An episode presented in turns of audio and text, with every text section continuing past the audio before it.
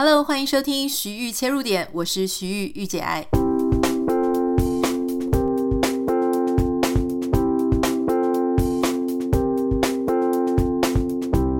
欢迎收听今天的节目，今天很开心哦，我们要邀请到一位我的好朋友来上节目。呃，今天我们要谈的主题呢是关于中年转职、中年追梦哦。那其实，事实上，我其实我算不算中年转职？我其实应该很早就转了，所以我觉得我来谈这个话题呢，也许不是这么适合。呃，主要是因为之前我有非常多的朋友，他们在四十岁到四十五岁之间的时候，常常会做一个旁人都无法理解的重大决定，就是他们。常常在原本的工作都会做的已经非常好，甚至都做到一个很高阶的位置啊，公司几乎是一人之下万人之上的那一种程度。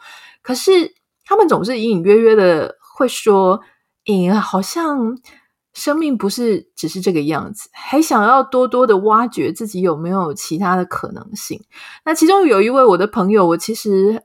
一直都觉得他的经历会让我非常的惊讶，因为他之前是在台湾一个跨国的企业啊，非常知名的跨国企业，当时也当到大中华区的叉叉叉叉，所以我当时就是他天天都在飞来飞去，就是中国台湾两边飞来飞去，飞来飞去，而且据我所知哈，大家如果当主管，你下面 report 给你的人有多少？大概五个就很多了嘛，对不对？五个十个。我记得那时候他下面 report 整个 report 要给他的是两百多个人啊，就待会他可以来纠正我一下。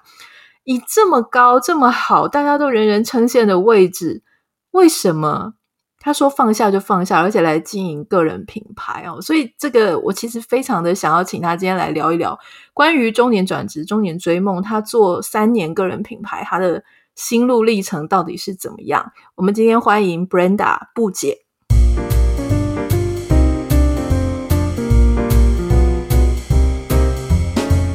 Anita 你好，嗨，各位听众大家好，我是 Brenda 布姐，然后 Anita 是我个人品牌的导师。说导师不好意思，不敢当，因为我好像也没有在讲什么，只是当时你要出来做个人品牌的时候有，有我们有讨论一下哦。那嗯、呃，说真的，Brenda 她是我。呃，大家都知道我老公是工程师嘛，那他其实原本是工程师的朋友，我们后来因缘际会的认识，然后他也是我的婚礼上面的主持人，我非常感谢他哈。那就因为是这样子认识的关系，所以我更加的知道说他以前的在公司的状况是非常非常好的，然后也是很多人很羡慕的一个位置。可是我很好奇，就 Brenda，你你可以稍微，也许这个心路历程会很长，但稍微帮我们快速的聊一下，就是说你当时为什么做了这样子的决定？嗯嗯嗯，因为我觉得你刚刚讲的有一个，我就很有共感，就是说人生还有没有其他种可能？那其实我以前在企业的时候，嗯、我我就一直在发想这件事情。我就因为我会发现，哎，我好像都会羡慕一些人的生活，但那些人都不是我的老板，嗯、或是我老板的老板哦。然后我也可以去想象我以后大概会过什么样的日子。所以我后来就觉得，哎，这个是我真的要过的嘛？所以它会有一个种子种在我自己的心里。那当然啦，就是这个种子要发芽。他是会需要有一些什么呃外力嘛？像什么呢？可能就会有身边会有人过世哦，而且他很年轻，尤其这些人都会说哦，等我退休以后，我就要去呃，譬如说环岛啊，哦，等我有钱了之后，我要做哪些哪些事情。但是就真的就我就会看到他们还等不到那一天，其实他们就。哦，过世了，到另外一个世界，所以我觉得这些呃这些事件的确有影响到我哈。那另外一块就是我自己发生在我自己的事。呃，身上的就是我自己也有经历过啊、就是我眼睛开刀。那其实你就会觉得啊，开刀不就是一个小事吗？但那个时候我开的是眼睛嘛，那我眼睛其实那个时候有将近呃几个礼拜我是看不到的。好，那时候我是开视网膜剥离。那我在那样的过程中啊，我都会觉得说，天哪，我有经历过黑暗。那这种黑暗就会让我更加觉得，我一定要好好把握当下。如果我想要做，我不要等哦。所以我觉得这样的一个信念哦，就让我更加呃催促我去找到我到底我的下半辈子我想要做什么。那我自己。知道我自己的个性比较不是一个很高的那种风险，就是那个 risk taker，因为有些人就很愿意去。度但我自己觉得我自己的个性不是，所以我需要做一些准备。但是我同时也知道，我不可能呃有百分之一百的准备。所以呢，我我就是在我的企业里面有意识的哦，去打造我的能力啊，因为我可能会先想说，诶，我的呃呃，我会去找说我到底喜欢什么啊，然后我又擅长什么，我羡慕的人是什么样的生活。所以我那时候就聚焦说，哦，我想要有。更自由的人生，可是什么叫自由呢？你知道我过去哦，大概一整天就有十几十几个会哦，从早开到晚。那那个时候我的团队在一百多个人啊，一百五上下这样子。那我的会是真的很多，就是早上可能一早。可能五六点、六七点还在跟美国，然后晚上十一二点也是跟美国，那中间的时间就是跟大中华区。那我有两个孩子，所以我的时间的分配感觉就是跟我理想中的生活是有一个差距的。所以我一直就想说，有没有一种可能，有没有第第第二种选项或第三种选项来打造我的人生哦？所以我那时候就想象，就是诶，我很喜欢呃。就 coach，就是因为我自己有团队嘛，我很喜欢帮他们找到舞台，所以我就先往这个方向去前进。我就很刻意的，就是去打造这样的能力。所以呃，就是不管是在公司。呃，在 run meeting 啊，或者是我在外面去做学习啊，啊、呃，然后我自己在财务上面怎么样去让自己再有一点点安全感呐、然后心态上有没有办法有更多的抗压？我觉得这个就是在当下会有意识的呃去打造。那那为什么是选在那个时间点？我觉得呃，因为我是在二零二零年二二月离开的，那我其实是在二零一九年。啊、呃、Q 三 Q 四的时候跟我老板提的，他们非常的惊讶。嗯、那原因是，呃，我问的时候为什么这么做？因为我也发现说，诶，其实公司后面会有一个比较大的转型。那时候可能公司很多人都还不知道，但我已经看见了后面的一些啊、呃、business transformation。那我可以看得出，我以后只会两三倍的更忙，更加忙碌。那这不是说我不能忙哈，而是说我觉得这件事好像离我的理想。越来越远哈，因为你要知道，当你的目标放在前面，但是你现在做的都是背道而驰，那你就要去做一个调整。所以我觉得，诶，好，那我反正人生不用百分之百 ready，四十 percent 就可以出发。所以这个大概就是我那个时候，不管是从发现、看见、准备到出发的这样的一个历程，也花了几年。那其实也就在那个过程中遇到了我的朋友 Anita。然后她也让我尝试了，诶，在外面去做工作坊的那种感受，哦，我非常喜欢。这个就是一个验证哦，一个类似有点像 MVP 的那种概念，去验证说，诶，这件事是不是自己喜欢的？嗯、所以大概是这样的一个历程。对，记得我之前在台湾要来美国之前，因为我们有做一个 A 加加的工作坊嘛，一个学习的一个共学的一个组织啦，应该这样讲。那当时就是有邀请 Brenda 来。聊说女主管要怎么样做到工作跟生活的一些平衡？你知道后来我们没有开的时候，还有网友问我说还会不会再开？因为他很想要再学一次。就之前他有来，但是当时他还没当主管，他觉得他是当时是很想当主管，所以他来听。但后来他真的当了主管，他说他好想再听一遍，就是你怎么样去啊谈你的生活、工作跟金钱上面的这个相关的一些分享。那可是我我觉得这个事情，就是说说起来简单，可是其实做起来非常的困难。因为像你后来有一个粉专，大家如果有兴趣可以去 follow 哈，叫做“布姐”，布是剪刀石头布的布，布姐陪你聪明工作、创意生活。那在做个人品牌这件事情，我觉得它本身不管你是谁，从零到一都是非常困难的。那如果说是年轻人呢，我觉得。年轻人有一个好处，就是第一个，他们齿力很高，就他可能会做一些搞笑的啦、夸张的啦，然后或是写文章讲什么事情，就是完全不顾后果的，非常武断的，但是他总是会吸引到一群呃，就是跟他就是有共同想法的朋友。可是你说四十到四十五岁这段期间，大家已经成熟了，你有很多的包袱，你有很多的在意的事情，然后你以前已经有。当到一个这么大的主管，你已经不能随便乱信口开河了。在做这个个人品牌的过程当中，你觉得容易吗？就是对你来说，你觉得这段路是困难还是简单？那快不快乐呢？好，我我先讲你刚刚讲那个尺度这件事情哦。的确，我我真的觉得那个盔甲面具，呃，就是说我们随着人长大，就是慢慢会有一些所谓的包袱嘛。你会有越越穿越多的盔甲，或者是搞不好越戴越多的面具。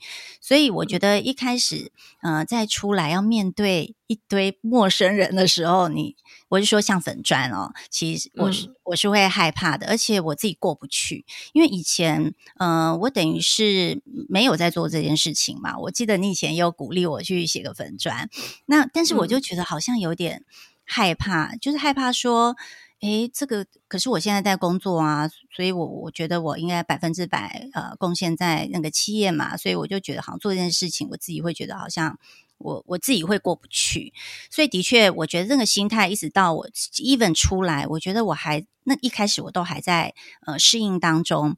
用这个最明显的例子，就是我的照片啊，就是我的一开始的照片是背影，只有一颗，就是你看不出来是谁的一一个一个样子哦。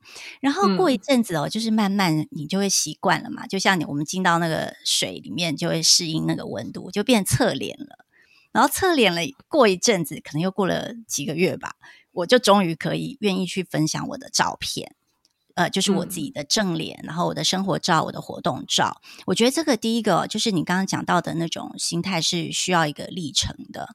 嗯，那所以呃，的确也有很多人来问我说：“哎，我我会害怕，譬如说他会他会害怕开粉砖，也是会有一个要不要露脸的问题，我要不要揭露我是谁？因为怕说错话，或者是觉得自己还是会有冒牌者情节哦、呃，会担心别人怎么看。所以我觉得这个这个心态我。”我都有经历过，但是我也都慢慢的走出来。但当然，就你说要我、嗯、呃变得什么呃呃，就是不一样的人设，我也我也很难啦。因为我就是在做，其实我还是在做我自己。我在做个人品牌的时候，其实我我觉得我跟我自己的生活还是蛮一致的。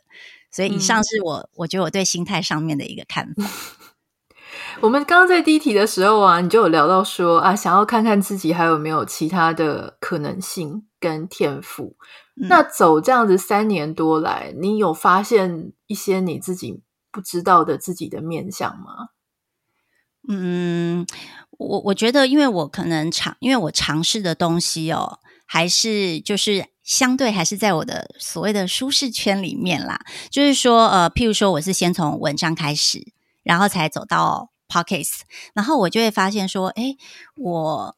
我直播行吗？哦，我有我有玩过直播，但是这个直播好像也也也 OK，但是又不是我很喜欢的，嗯、所以这个就是我觉得每次在做尝试的时候，你就会发现自己可能有些事情不擅长哦，或者是有些事情你很喜欢，嗯、所以呃，回到你刚刚的问题，你说诶，有没有呃探索到什？你说什么？什么可能？就说你之前不是想要知道说自己还有没有其他的可能性？嗯，就说那你有没有发现？比方说像我自己的话，我就会觉得说啊，我不用去上通告，不用去。我搬到美国来之后，原来我居然会种花，原来我居然还能够把钢琴学起来，就是说复习起来。就是说我我感觉到自己好像也能换一个。人生就是说有另外一种人生的可能性，因为当你没有去尝试的时候，你可能会觉得说，我好像只有人生只有一种过法，我就必须要那样子。那我是我的意思是说，呃，你开始在做个人品牌之后，那你有觉得说，它让你看到了你自己什么你以前不认识自己的那种面相吗？嗯，我觉得比较不是呃不认识自己的面相，比较发现说哦，原来可以这样活。譬如说哈，我刚出来的时候，我我我那个时候就自己一个人去旅行哦，我就去花莲，然后那个时候是平日，那、嗯、我就自己去旅行了四天。我那时候有一个惊讶，就是原来自己一个人在平日可以用这样的花费就可以。享受到那样子的一种生活的质感哦，我不用去找人寻，我旁边没有小孩，而且我是可以真正认真的就呃，就是在当下。因为以前如果在企业的时候，就算我在休假，其实我念兹在兹都还是会一直看个 email 啊，会一直想工作的事情。但是当我自己现在变得很自由的时候，我要不要做？我有没有很多担心？其实就是我我自己可以去切割。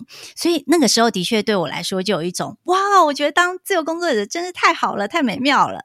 那我觉得这是第一个。然后第二个就是，其实嗯。你说有没有看到？我就发现，哎，其实我自己还是对于一个呃，就是每个月可以收到一个 paycheck 是喜欢的。我觉得这个是一开始比较有点不习惯的地方，因为以前虽然很辛苦，但是遮羞费每个月都会进来嘛，但是现在就没有了。所以我觉得这个也是一种发现，就是说，然后就是这个对，就是对金钱的一种呃。还是会有一点点呃，就是你对金钱有一种信念，就是你会担心呐、因为那毕竟是马斯洛一个比较底层的一种，就是安全感的来源嘛。但是我都会去转念啦，就是说，哦，原来我有这样的信念，我害怕，因为以前你知道吗？以前啊，就是花花可能一两万块啊，两三万块一个晚上去住，你不会不会痛，因为觉得反正下个月。个 paycheck 就进来了，对不对？你就很敢去享受。但现在我就会发现，我自己就是在这一块上面，就会再去思考说，我有必要花这个钱吗？那如果我的我的终点是我想要享受这个 moment，那我们其他的方法哦，所以我就会发现说，我自己在这一块上面会变得比较有创意一点，就是嗯。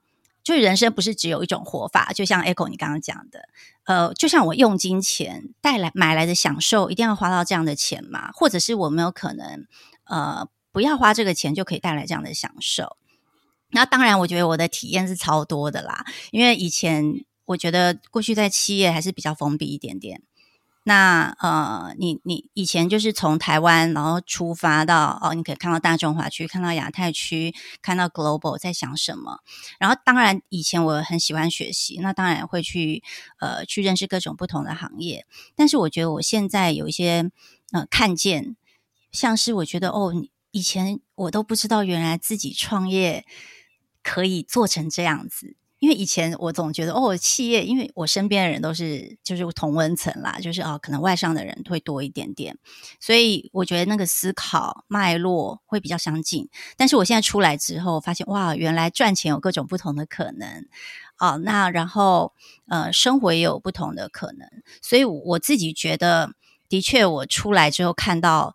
很多不同的生活的样貌，然后我觉得很很精彩。我觉得你刚刚讲了一个我很有所感的，就是说以前当上班族的时候，我我自己经历两啊、呃，应该算是三个阶段。第一个是上班族的阶段，就像你讲的。每个月有薪水入账，你很好去预估，很好去做安排。那甚至是在年终奖金的时候，哎，你会觉得说哇，太开心了，就是多了一笔。然后那一笔，如果你在一个福利不错的公司，那那一笔可能还不小一笔。那接下来后来我到了在台湾做自媒体的时候，因为那个时候哎成绩也还不错，在那个时期呢，哎，我觉得我遇到就跟你一样，就说哎，我好像没有 paycheck，可是。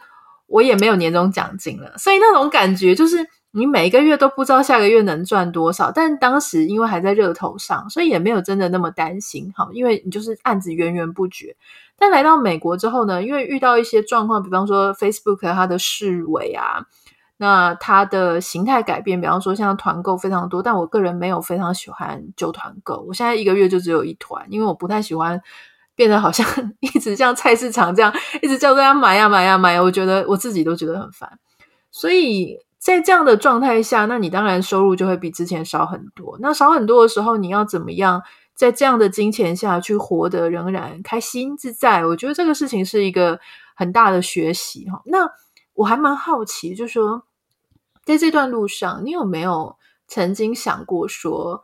啊，好烦啊！不干了，我要回去做我的上班族，做我的社畜，继续呼吸那种不自由的空气。可是我可以好好的每个月领我的粮草。你有这样想过这种可能性吗？嗯，我觉得我我如果有这种念头，都不是因为想要回企业工作，我只是怀念那个 paycheck 而已。哦，所以通常那个，当然我会觉察到，我会呃会有这样的想法，但是那个想法就是哦，我在想念那个。钱哦，所以当然就是，其实也你也不是第一个问我这样问题的人，我的我都没有去 update 我的 resume，我也从来没有去呃再去找企业，因为原因是因为哈，我觉得我在走第二人生的时候，我要的是我的目标啦，就是我想要体验各种不同的人生。那以前在这种大企业啊、跨国企业的那个人生，我已经体验过了。哦，我也觉得我以前体验的还不错，就是玩过蛮多东西了。我觉得对我来说已经够了，所以呃，回答你的问题就是，我现在真的就是还是蛮想要呃体验不一样的可能性，就是也是去看看我自己有没有所谓的潜力、嗯、哦。那所以我。目前都还没有想要回企业，但是我也当然也不会说死啊。就是原因，我就觉得人生本来就是有各种不同好玩的机会或不同的可能。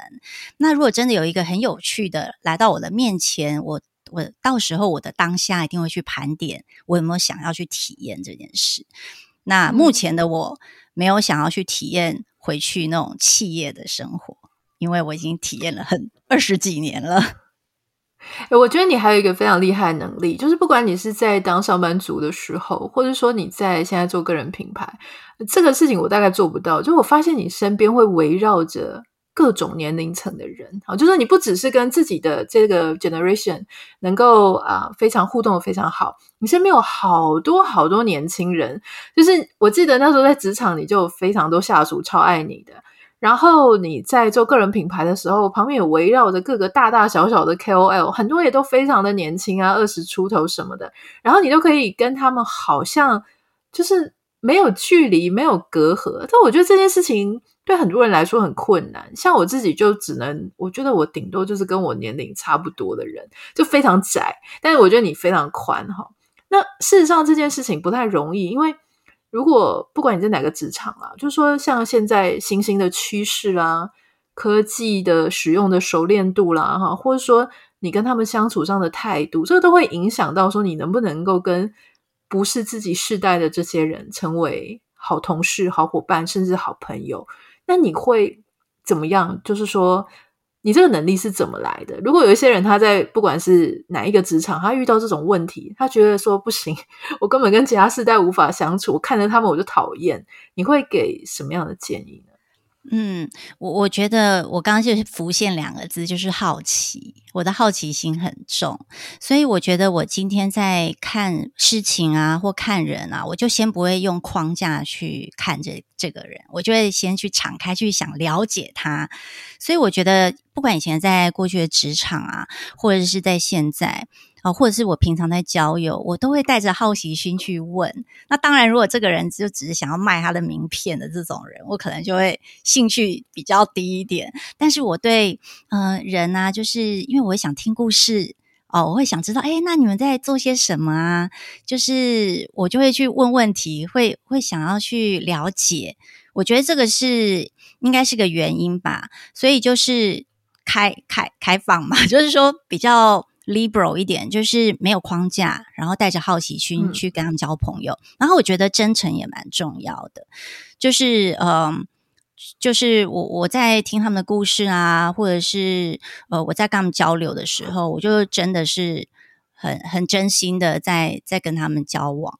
所以可能就是因为这样，我觉得我身边一直贵人很多。觉得不管是来来自于什么样的年纪啊，来自于什么样的 background，那呃这些贵人真的都是一路支持我到现在，我真的非常感谢。嗯，像你在做个人品牌，那你知道个人品牌这件事情，它不是只是说我出来讲讲话、写写字啊，它有时候要做图啊，有时候要拍照啊，有时候要用 podcast 要剪接啊。就这些事情，它其实是有科技的技术门槛的。就是说，呃，你可能不是你不去学习，你就自然而然的会。而且这种东西，就是年轻人永远可能比你懂、比你会、比你快。那在这种状况下，你是怎么样去追上、跟上，或者怎么样去能够跟他们接轨呢？好，我我觉得我从来没有跟上。但是呢，我觉得因为这就是一个新趋势啦，所以第一个我一样就是好奇，我会想要去了解。所以的确，我现在有在这在当红的一些议题啊，我会想要去了解它。但是因为我觉得我的了解当然不会到很深，所以我觉得有第二个一个态度，我觉得大家可以，如果你真的对这种科技没有很喜欢，但又想做到的话，我觉得有一个字可以送给大家，叫做 leverage，就是你可以去杠杆。什么叫杠杆？就是你可以去杠杆别人的专业，因为一定会有人比你懂。那像我觉得我身边就是有很多这样的一些朋友嘛，那他们也很想发挥他的价值，然后我们是不是可以，呃，也去请他们来帮助你？那当然，我觉得你在聊这些，呃，就是这些。嗯，不管是工具啊、趋势，你有一个 basic 的一些很基本的一些概念的时候，你当然就可以跟他们做一些对话，然后你可以去跟他们聊，哎，你想要做到什么？因为像我自己也有 podcast 的节目嘛，那我自己知道我自己不擅长去做后制，也没那个耐心去做这些事情，然后我就会有我的制作人九迪哦，他会来协助我。那因为他在这个这块是专家，然后我就会也让他去呃被被被。其他人看见，那所以这些人就会觉得哦，好像跟你合作是开心的。那有一些我自己喜欢的议题呀、我自己就会去呃再挖深一点点，或者是我自己相对学起来比较。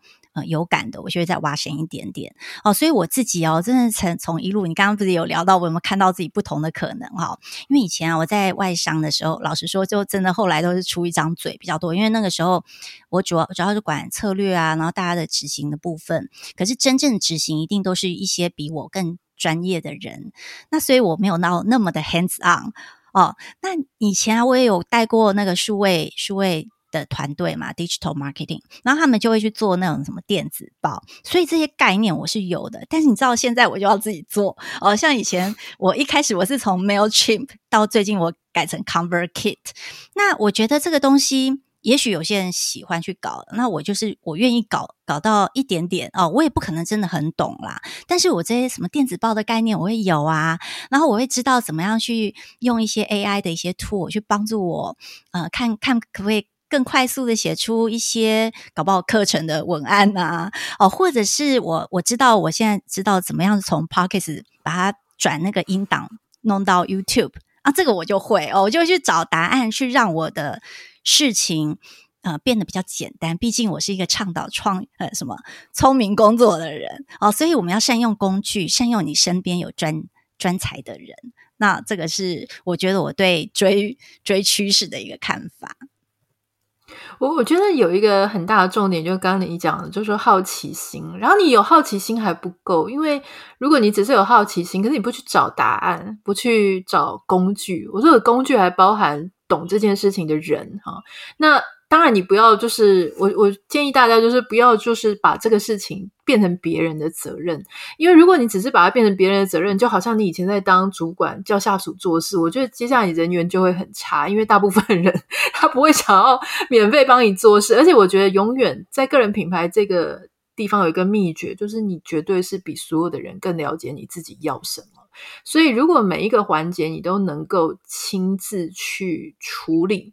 好，当然有一些，比方 YouTuber，他当到很大之后，他不会自己剪接，他也不会自己做特效。可是你必须曾经会过，这样子你去跟人家沟通的时候，你比较知道你能从什么样的角度上去着手。最后，在节目结束之前，我想要请教布姐，我就说，嗯，如果对于有一些人，他跟你一样，他在公司里面也做得不错，或是他不走也不会怎么样，他其实平平安安闭个眼睛他就退休了。但是他真的很希望有一点点不一样的生活，能够转职，能够去追梦，做一些不一样的事情。你会有什么样的建议呢？嗯，就第一个先看一下他到底，先知道他自己到底要什么，因为很多人连他自己要什么都还不知道。那如果是对于这种还不知道自己要什么的人，我觉得你可以先去体验跟探索。就我觉得，就像以前我也是花了一些时间去学习跟去试验。试验就像我以前会跟 Anita 这边，我们会有一些合作，你就会去感受一下这件事是不是你喜欢，或者是你可以去问一些人说：“哎，那你现在在做这些事情有？”什么 pros and cons？你有什么看到什么好处跟呃需要注意的地方？那你先确定你想要什么哈，这个目标感要先有。然后第二个就是，我觉得，因为很多人当然就是可能会像我一样，会有点哦，不太能能够承呃承担一些风险，或者是他可能分风险承受度又更低。那我们就很像在说戏一样，你就先把一只脚踩稳，另外一只脚可以再去再去看一下，哎，这个。呃，是不是我可以来体验或学习？所以延伸刚刚第一个的建议，就是我你是不是可以在时间的管理上面去拨一些时间？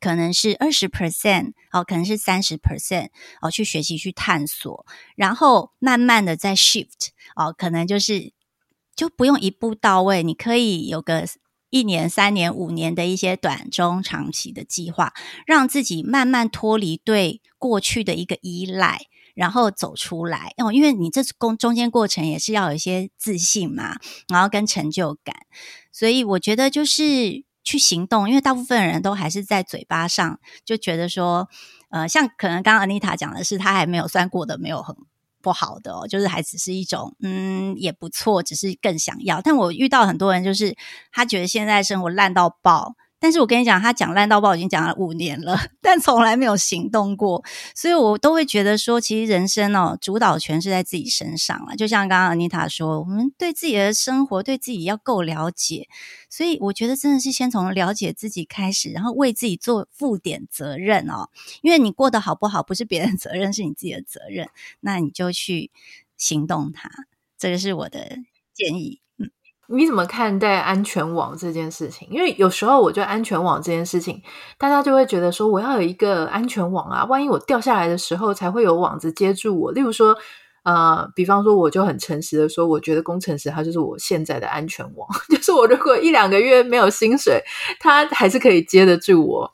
那有一些时候，呃，拼命的在织安全网呢，就会那个网越来越厚，越来越厚呢。结果他其实就错失了他去行动的那个机会。可是有时候你完全不去织安全网的话，好像又觉得很恐怖啊！掉下来的时候就就下去了，就到地狱去了。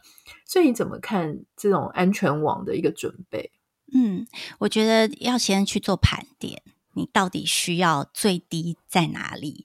哦，譬如说，要是有些人家里你又要养爸妈，然后小孩又嗷嗷待哺，我觉得你在那个当下，老实说你，你你要立马走出来，那可能对你来说就是很困难嘛。